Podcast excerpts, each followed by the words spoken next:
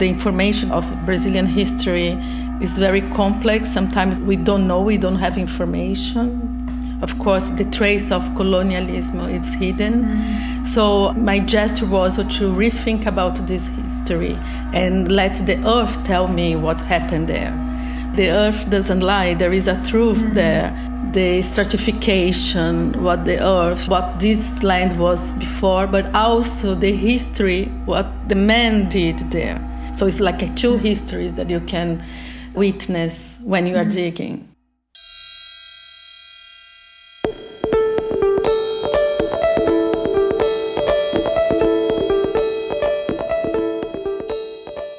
This is AI Murmurings, a podcast exploring intersections of contemporary art and artificial intelligence. I'm Carolyn Strauss, Director of Slow Research Lab, a multidisciplinary research and curatorial platform based in the Netherlands. Conversations here focus on slow approaches to creative practice that we believe can awaken latent potentials for AI that are murmuring just under the surface. This new season of the podcast is made possible by a grant from the Resonance Foundation, a philanthropic organization in Southern California that seeks to advance, communicate, and encourage new perspectives through the creative process. Learn more at theresonancefoundation.org.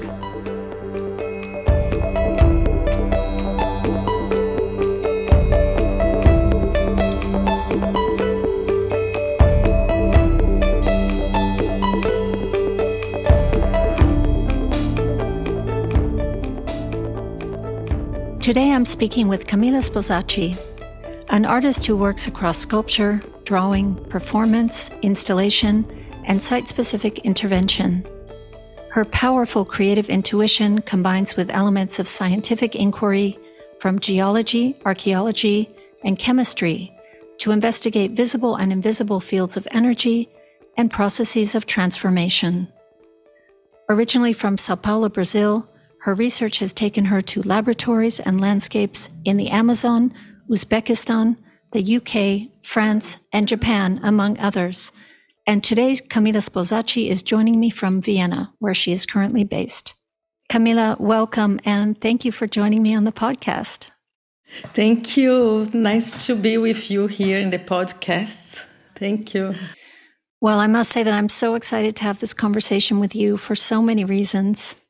One of which is that in researching and reflecting on your practice, I realize that it stitches together some of the ideas discussed in previous interviews here, having to do with structures of energy, with more than human presences, with non Western cosmologies, and complex intertwinings of relation, all topics that we might get a chance to touch on in the course of this conversation.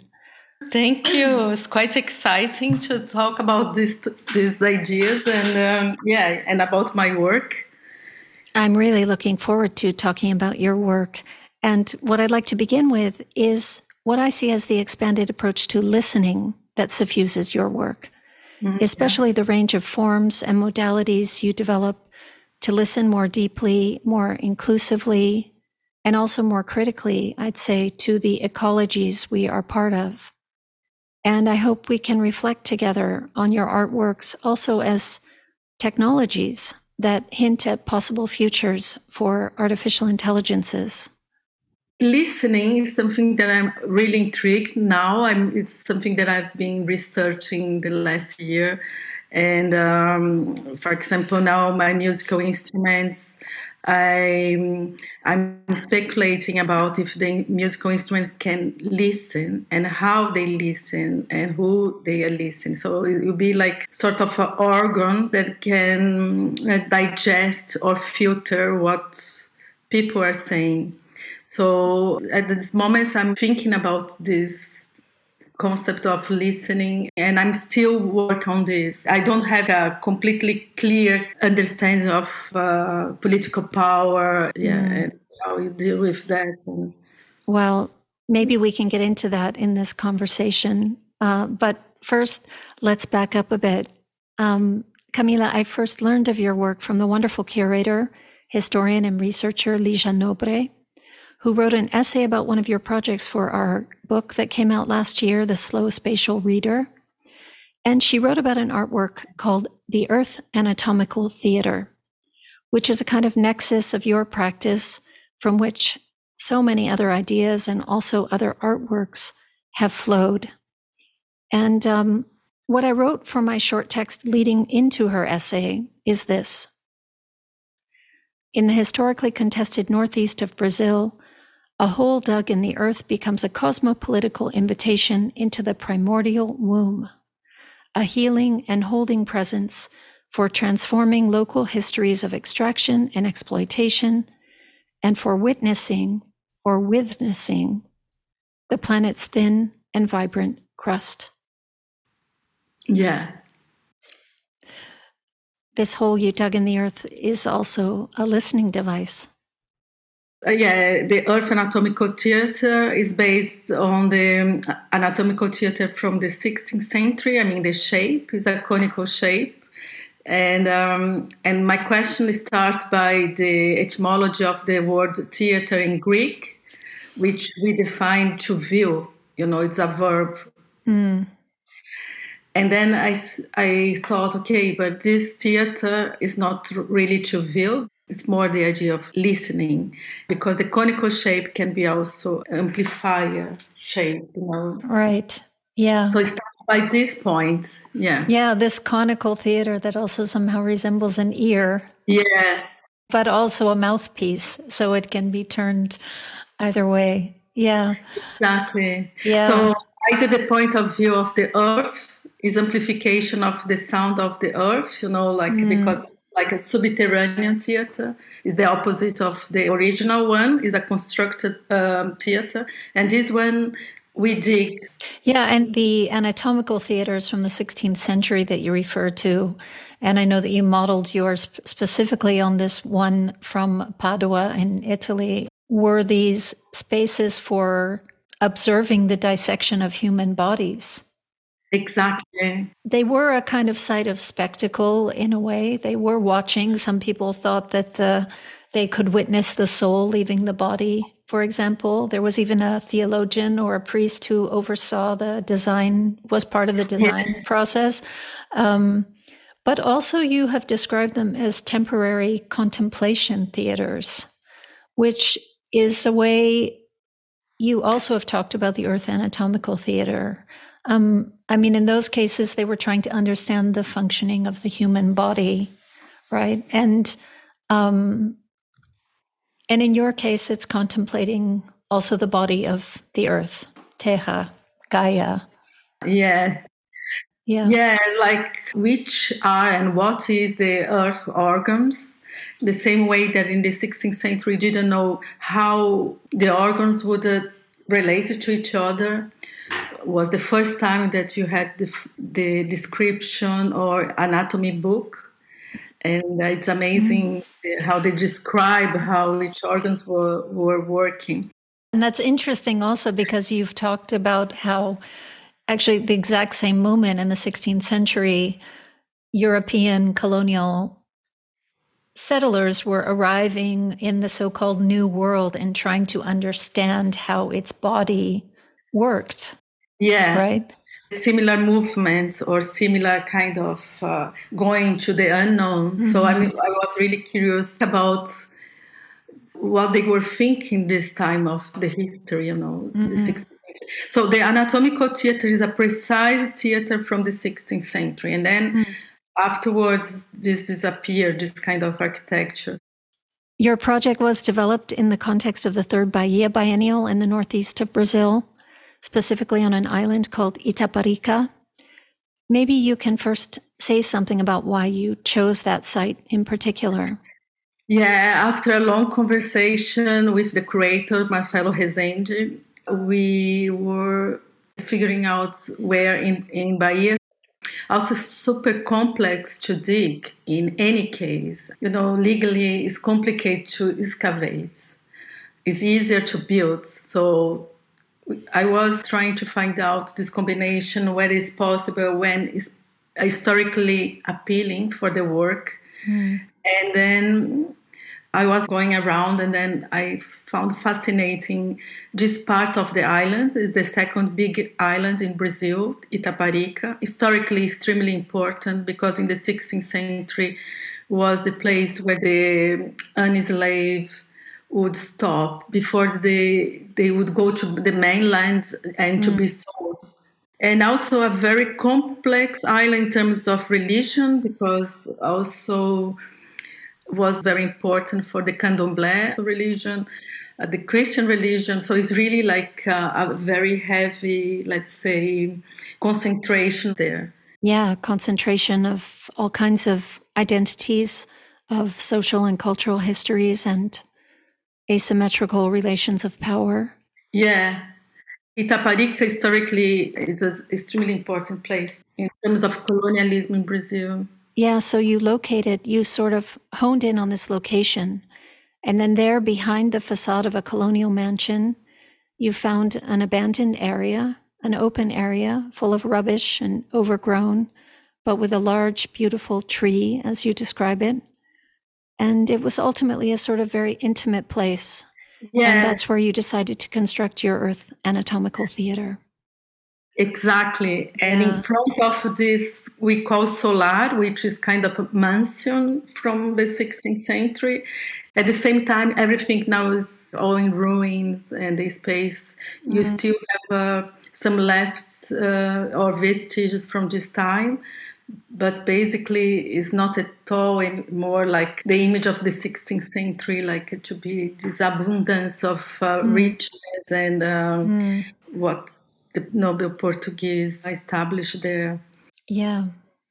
I was reading that this facade of this colonial mansion had been kind of clo- the windows had been closed off, but that for the purposes of your project, you opened them so there was this perforation of the surface and people could see through to the site of the Earth Anatomical wow, Theater. For, yeah. Yes, Precisely.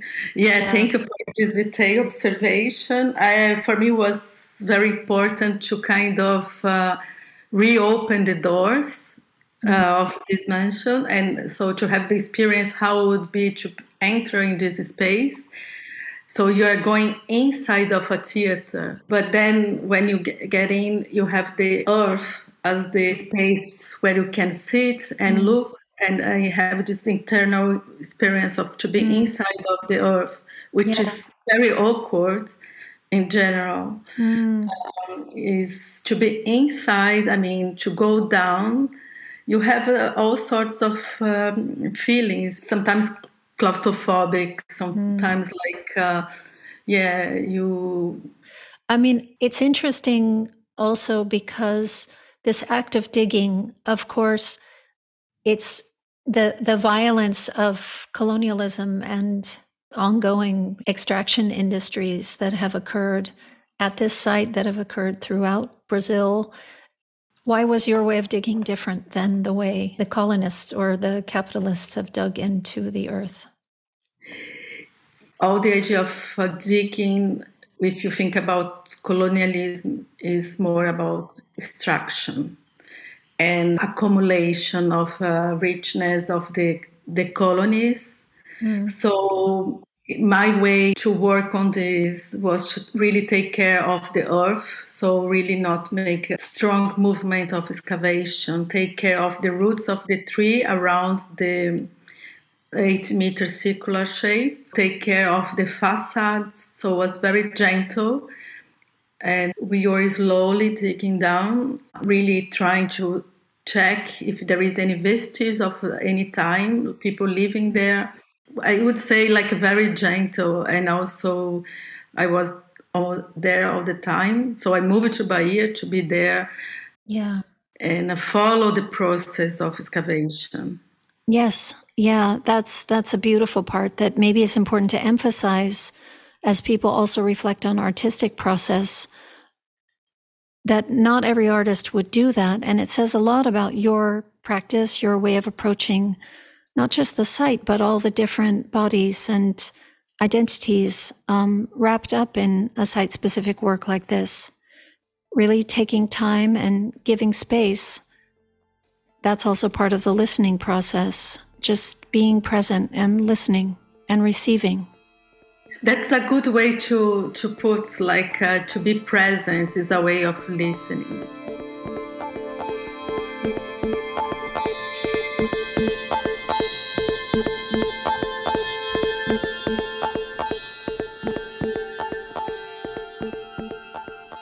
You made a book with a number of other author contributors and beautiful images and points of reflection about the project. The book is called Stone Theater. And in it, you say that the whole is an image and also a vacuum that makes us question and feel a belonging to Earth, the experience of being alive, a vitality.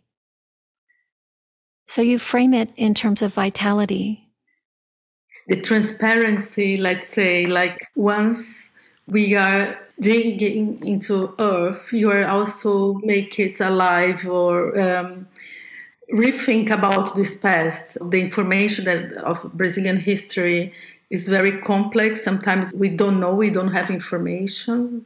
The trace of colonialism is mm-hmm. hidden. So my gesture was also to rethink about this history and let the earth tell me what happened there. Mm. Because the official history that we learn is not informing of everything, all the traces of the violence of colonialism. Mm. And um, and the earth was witness to it. Exactly. Yeah. Doesn't lie. The earth doesn't lie. There is a mm. truth there the stratification, what the earth, mm-hmm. what this land was before, but also the history, what the man did there. So it's like a two histories that you can witness when you're digging. Mm. And this is fascinating, this intersection of stratification, geology, and the actually the social history in these islands. So you're listening to the earth and the earth's energies, and you're listening to or creating a space to hold and reflect about and listen to, absorb in different ways, to interweave our own understandings with the earth. Exactly. There's a wonderful idea that's been put forward recently by the writer Amitav Ghosh, who talks about historical records and how if plants could tell what happened, if the earth could tell what happened, if the people, the enslaved people, if their stories were were as equally recorded as the dominant stories of the time, then our whole understanding of history would be different. I'm interested, of course, in history and not dealing with official history, which is um, mm. how you bring from backgrounds to the foreground. Mm. The theater also that the theater doesn't have a background. You have like all foreground. Everything mm. is a subject. Mm. So for me, it's really important to bring the background noise in front. Yeah, bringing things up in, that had been in the background or had been invisible. In your book, the artist Juraci Dórea puts it slightly differently. He said, and I quote, that the delving you did at this site at Itaparica is a provocation because you are exposing entrails of an earth charged with human signs. And you frame it also as a kind of unveiling of energy. Yeah. If you think about energy, for me, it's also related to the unknown when you are not controlling the energy is something that is not visible. So, how to deal with not visible also. Mm. If you think about this relation, energy not visible, going to the unknown, going to the inside of a human's body, mm. and the listening is immaterial as well. So, it's like if you think about this situations that I'm provoking when I create this theater. So mm. to believe in the unknown and mm. how you trust in this. So it's this kind of crossover that I am uh, quite interested. Mm. And for me, that's where generate energy also. The uncontrolled generate energy. That's what I believe. Yeah. This field of potentiality and of potency that is the unknown has been a very important um, part of my approach to Slow Research Labs work, but also practices of not knowing that have been explored in various conversations here on the podcast. Um, we've had discussions about, you know, how science and technology try to control and understand all the variables that are input and involved. Okay. They are afraid of anomalies. Um, as opposed to thinking through, as Edouard Glissant and others would say, thinking through and moving through multiplicity and intertwining subjectivities and that which may not be visible. I was also thinking about what you've said about the process of finding out, this controlling and not controlling, this idea of what you've called the space of uncertainty that everyone shared.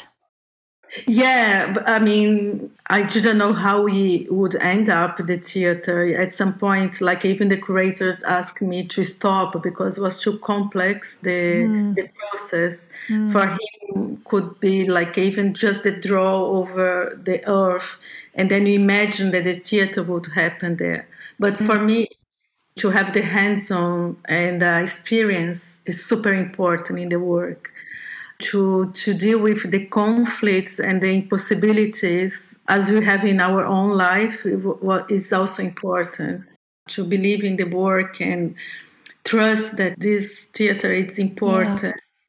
the same way that you travel uh, the travelers were in the 16th century they believe that they will find something you know if they cross yeah. in a way i was also invading a space that was not mine mm is an island. They were living there. I was provoking also them. So it was really essential that I would be there and negotiating because I needed the people involved in the project and I didn't want to be an alien in the place. Mm. The essay that Ligia Nobre wrote for Slow Spatial Reader about the theater was at the beginning of a section of the book called A Spatial Imaginary of Care. And one of the references I make in introducing that part of the book really resonates with what you've been describing about the theater. It's a quote from the political ecologist Maria Puig de la Bellacasa about what she calls a thick vision of caring. And she says, quote, a feminist inspired vision of caring cannot be grounded in the longing for a smooth, harmonious world, but in vital, ethico affective, everyday practical doings that engage with the inescapable troubles of interdependent existences. Exactly. Very beautiful. yes, the caring and the caring with the local people feeling towards me and towards what mm. I'm doing. So was essential for me that they didn't feel invaded by an art yes. project.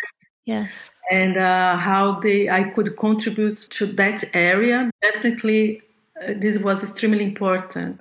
Even if the in the mainland the museum were not totally agreeing. So not to be an artist that you kind of wait for the support, but how to make the things happen in terms that uh, you believe in the piece, right?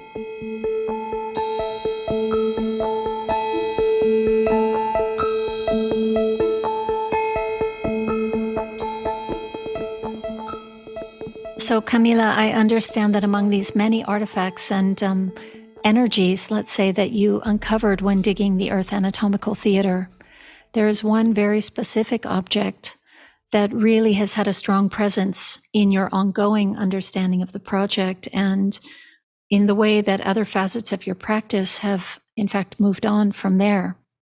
Yeah, definitely.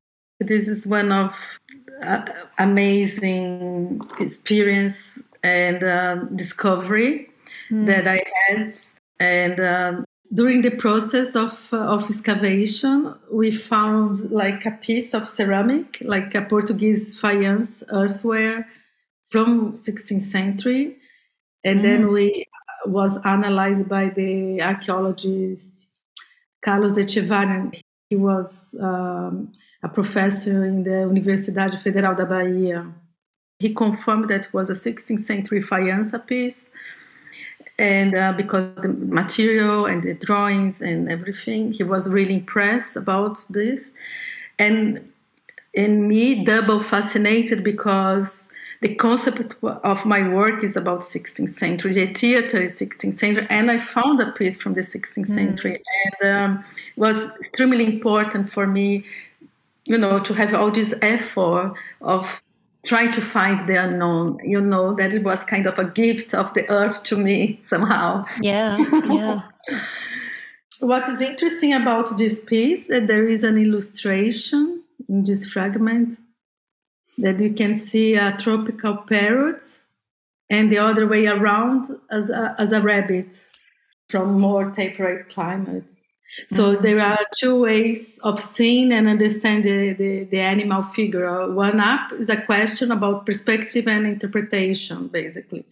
And the and the parrot I understood is is actually this animal that is in Brazil that is was not was in fact an exported from Brazil to Europe that the Europeans were fascinated by this creature and and the rabbit is a more would be maybe a more European animal. Yeah, what is, is interesting is also to understand the symbolic meanings of the rabbit. The rabbit is, is more like uh, prosperous and food on the table, and the the parrots more in terms of understanding about repeating this the, the language. So the europeans were fascinating about this idea of repeating what they say. Yeah. So it was exported in a big scale to to europe this colorful feather animal. Yeah. But also what i i like about this piece is about the two images also mirror the historical situation of the encounter and what the experience brought to for both sides, like uh, European, uh, like uh, from Brazil to Europe, Europe to Brazil. And you also said somewhere that you emphasize the fact that the parrot speaks, as you mentioned, and imitates or reproduces, while the rabbit has these long ears and has the ability to listen. So we're again in this ah, listening yeah. and speaking space. Yes, exactly. Yeah. So it's quite fascinating this situation. I mean, because it's very important for this project of the theater to have this the year and the month that afterwards yeah. I brought in my my musical instruments. Right, right, which we're going to talk about. And I like that you say that it was the pottery shows us that it's possible to be in a zone that is two simultaneously. Like it can yes. be two things. It doesn't, it can be multiple. It can have multiple meanings and multiple avenues of perception. Yes, it's also like a, the situation that about rational, irrational, explorer, exploited. Yeah. yeah. So I like also when you when you turn around, when you spin around this piece, you kind of create a different way of understanding the same piece. So the piece is a rabbit at the same time is a parrot. Mm. So it's about this encounter of European and no European. Yeah. And, and how um, they exist in one space, just as those histories are embedded in the earth ground in Itaparica, where you dug the Earth Anatomical Theater. It's so beautiful. Yes. Yeah. Yeah.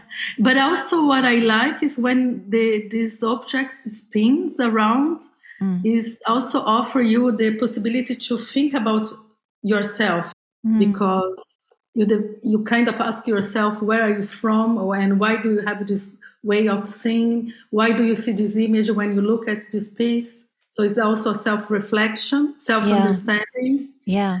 very simultaneously you ask the question depending on what you see so mm. it's never concluding anything. And you can see even other things. It's like uh, other people saw other things when they saw the piece. So wow, it's a continue. yeah, it's spinning around, and also you dance around. And it's also interesting because this piece was unearthed at what did you say, three and a half meters down, something like that, in digging, excavating the Earth Anatomical Theater. Yes. That it also has such a powerful symbolic value in that in its multiple meanings and interpretations, just as that earth ground holds, you know, a, a myriad of meanings and interpretations that um, Yeah. Yeah. You, you never conclude. But yeah, what I what I found fascinating is because you are involved when you look at the piece or when you look to the yeah. earth. You, know? you are asking yourself, you are choosing which perspective you want to see.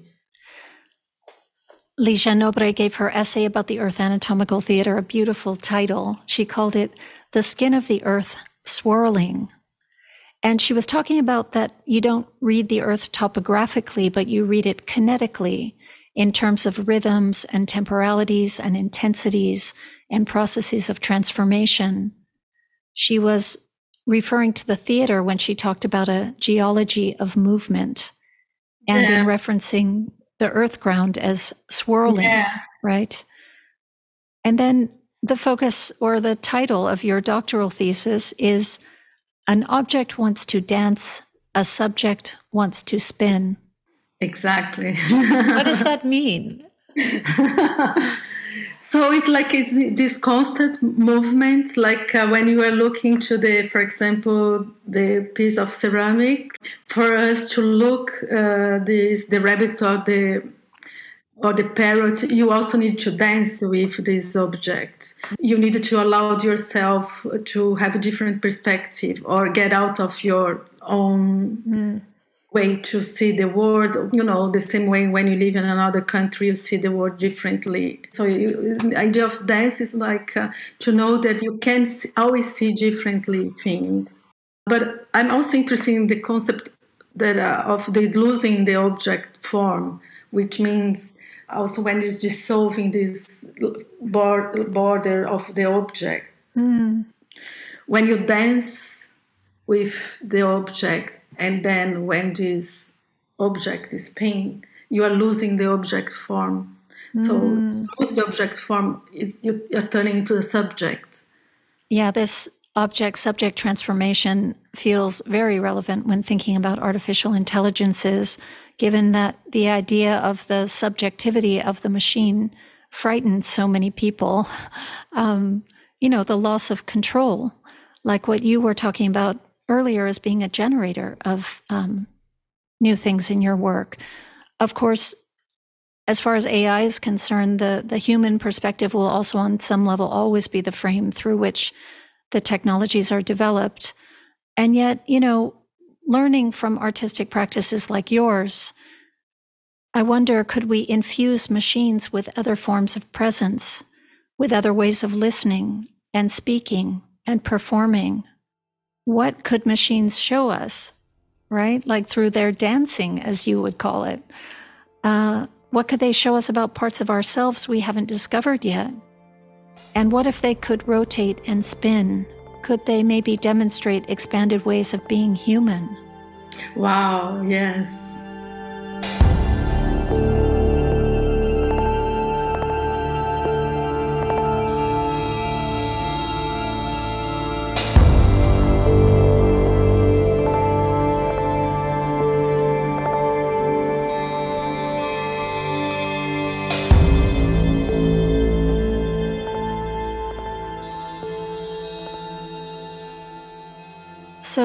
The womb, what Ligia Nobre referred to as the womb of the Earth Anatomical Theater, it gave birth, as it were, to another artistic research project that began in 2015 and is ongoing called Phonosophia.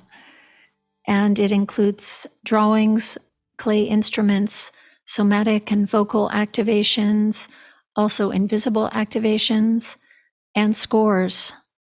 Yeah, this is a project that starts uh, at the same time as the theater when I was investigating or asking myself about the the earth organs. And then as the theater is also uh, a voice amplification uh, device let's say. Yeah. And then i was thinking about uh, create the instruments in clay so mm.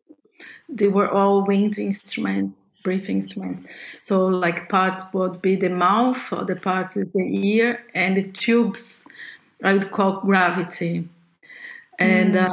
uh, because it's the only constant in the earth is gravity. So that's how I plan the mm. instruments. Some of them have a, like a many mouths, other more ears. So it's also what happening between your ear and your mouth. How does the earth operates in terms of listening and speaking? Yeah. So I start these instruments out departing from these kind of questions. Yeah, and as you've said, you started making these instruments when you were in Bahia, digging the Earth Anatomical Theater, reflecting on the Earth's interior and its organs. And these instruments sort of resemble organs in themselves, right? Um, maybe maybe you can describe their size and their shape. Yeah, they are possible to be played like we could hold. So they are about 40 to 80 centimeters. Mm. So they are they related to trumpet somehow. So they are like I would say this dimension of a trumpet. Mm. In terms of uh, the shapes and forms of the instruments, are related to internal parts of the body, like uh, larynx, legs, uh, stomach, and gut. What's in the inner body? So the shapes are like uh, long tubes, more or less. And for the specificity of this is there is no other hole in the instrument. You can play just one note, which means your breath is super important. It's more like a voice as well, mm. because depends the, of the intensity of um, your breathing in these tubes. You deliver certain kind of notes. The wings or your breath resonates in the instrument and then deliver a sound. So small notes, long notes, like a very spiral notes, like me, like this. Yeah. And also very strong notes, where it's like, you know, like then I have notes like a circular notes. Mm, circular notes, spiral notes, long notes, short notes. Sometimes the cavity is bigger than the others. Sometimes the tube is more narrow. And this, and then the breath of the person who is playing is also very much directing or, or determining the sound. Exactly, that's what I, I am proposing, and how it it resonates in the in the instrument. So it's not like imposing anything, yeah. but it's really important to resonate. So it's not like amplifying, but resonating. Right. And that's the, the good word, I think, for, for, for understanding the instruments. Yeah. Because what I want to expose is resonance of the things, mm. The possibility of resonating, mm. which means giving, vibrating, delivering, saying, you know, things that normally is invisible yeah, and resonating within the cavity of the instrument, resonating out into the room, and resonating through even potentially the other instruments that are there or the bodies of the people who are not only playing but also uh, witnessing or audience. Exactly. Yeah. Yeah. Create sort of a conversation without words. We can say that. Beautiful. The instruments, they are also protagonists in a way. They don't need human to be with them. They exist without human presence. Mm. So then is for me is quite important because they have a voice, let's say. When I display them, they are not looking to one only direction. They can have a 360 yeah. degrees direction. So it's never like uh, the classical way to put instruments. And they are like uh, human organs. They can be sometimes look like animals shapes mm. or like uh, they are ambivalent in this in different ways. They mm. you don't really place them fully as an instrument only. The musical instruments also don't necessarily create sounds that conform with our ideas about what music is or what it could sound like, right? Yeah. You say there is no virtuosity. Yeah.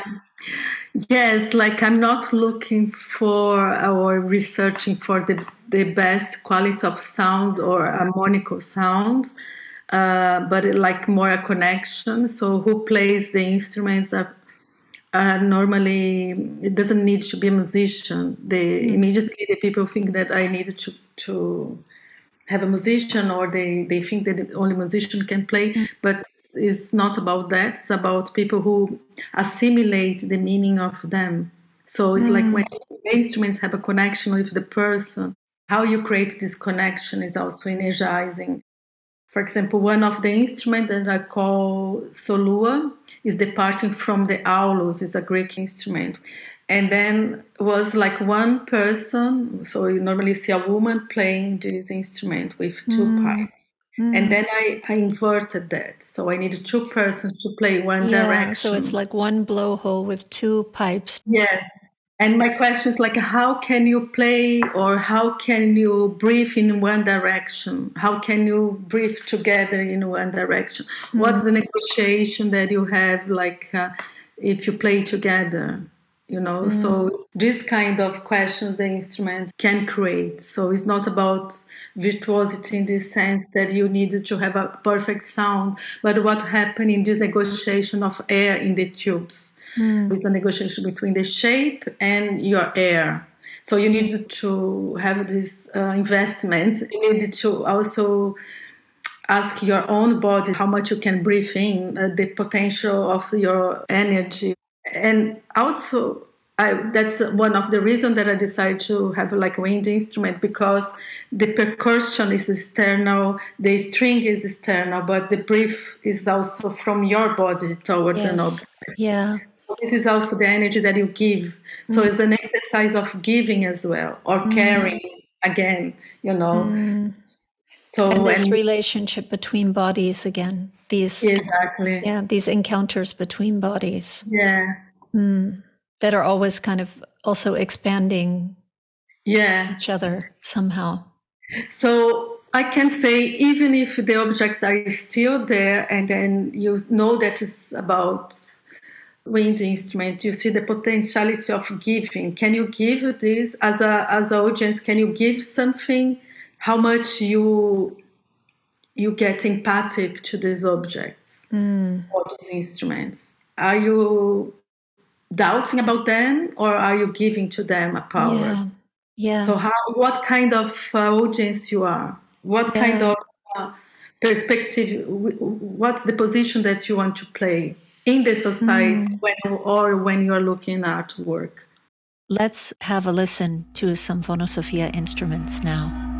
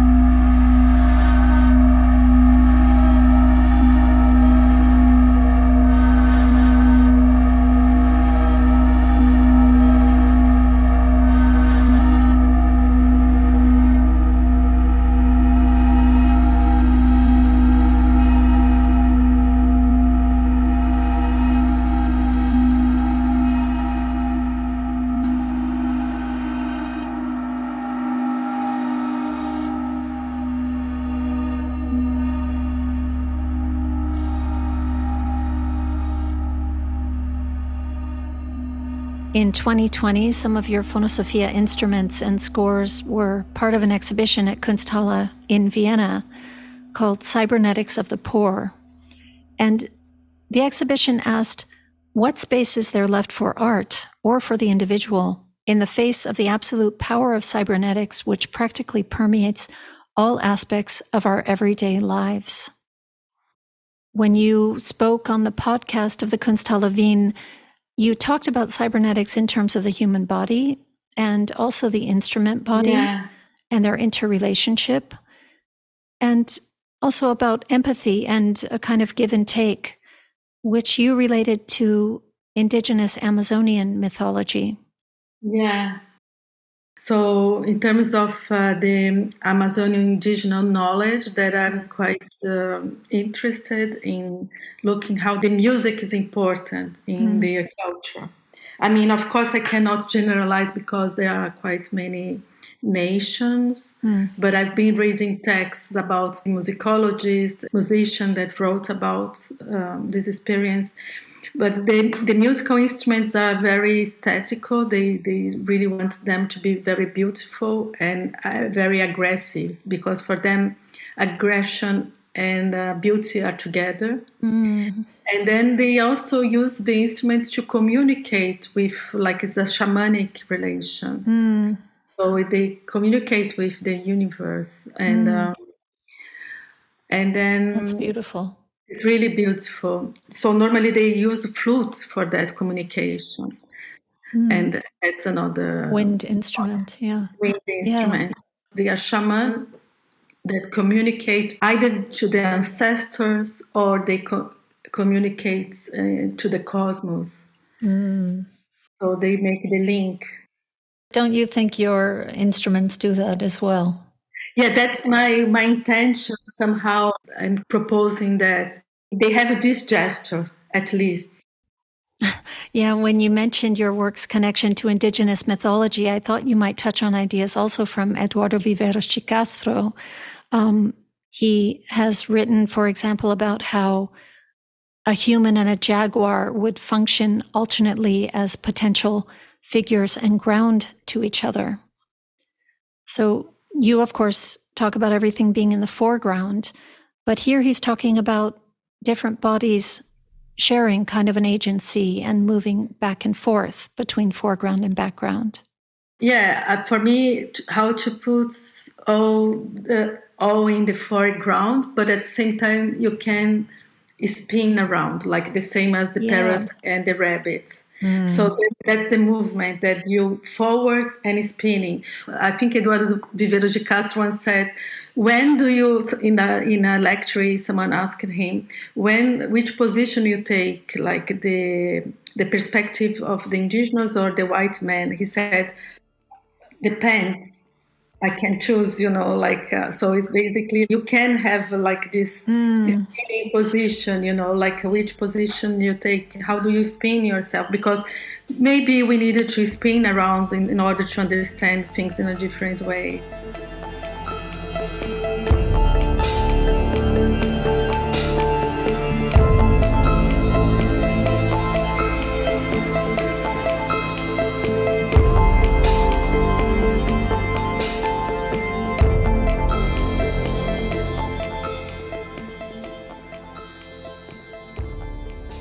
So, we've been talking a lot about all these different bodies and identities that are present in your work and that emerge through your explorations. And I was just wondering, Camila, where your body is in all of this, uh, how you see it. In your book, the artist Falke Pisano writes about it as sort of this network of transversal connections, and that your body ser- serves as a carrier of experience across all of these. And I wonder if you agree with that.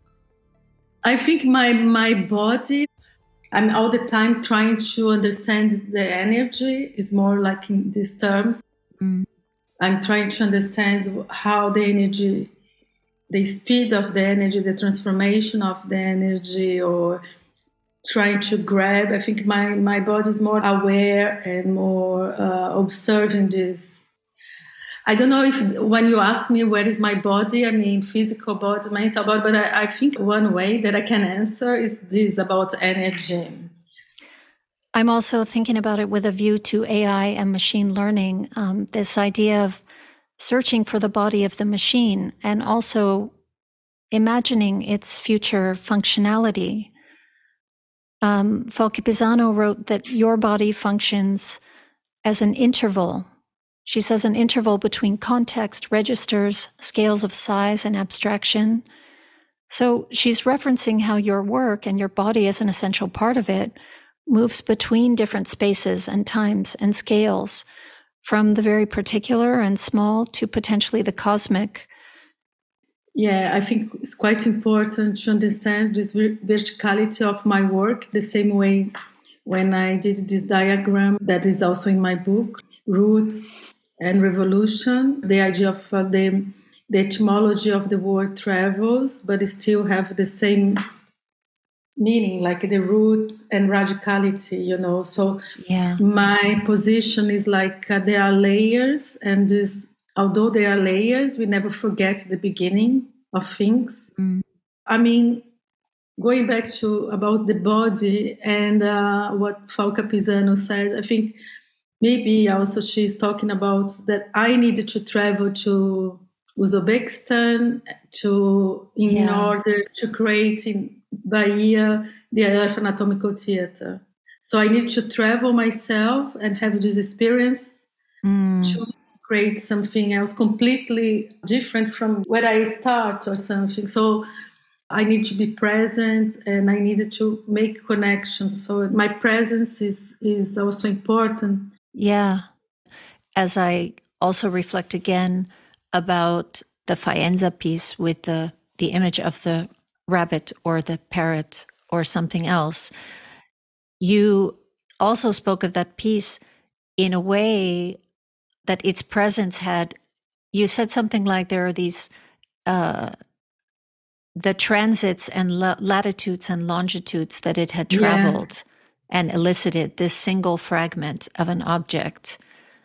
You talked about how this ceramic piece, which is from a technique that originated in Persia, modern day Iran, developed was then developed in China, transported by the Portuguese and the Dutch, landed on Brazilian soil, and it continues like that. So that's in a way like you traveling also to Uzbekistan, to Turkmenistan, to Exactly. This places. is really nice parallel. Yes. yeah. And I think it, for me, probably that's what makes sense Mm. when these uh, things, the traveling uh, happen. I mean, so you have a time travel somehow, no? Yeah, amazing. And now here you are in Vienna talking about it. Yes, Yeah. exactly. I also like if you think about the musical instruments, the phonosophia instruments, they start in Salvador, in Bahia, Brazil, and then I made a second generation in Netherlands, in the Center of Ceramics, and then I exhibit in Spain. Now in Vienna, I'm producing the mouthpiece, so it's just like, Yeah. So it's also Viennese. It's Viennese and it's also inspired by fourth century, fifth century ancient Greece, and it's inspired by Amazonian indigenous instruments by the form of the, I would say, even the body when you talk about the ear and the mouth. And so it's, Yes. In my instruments, I, I really like to relate it to very old, at the same time, they are from very old times. Yes. They could be found in archaeological sites somewhere in the world. At the same time, they indicate to a future. So I like this kind of latitude of time, of mm. flexibility, of elasticity of time of my instruments. Yes. It's like a spaceless, timeless. I mean, they are all interconnected. Crossing space and time, and at the same time, spaceless and timeless. Camila Sposati, I want to thank you so much for taking this time to speak with me and share your incredibly rich practice of exploring and crossing space and time, and how we can amplify our understandings and knowledge through listening and care and spinning and dancing, and how we can amplify our sense of self in the process. Thank you so much. Thank you for having me. It was a pleasure, really. Yeah. It continues now. Yes. Keep continue the conversation. It'll be fantastic. To be continued for sure.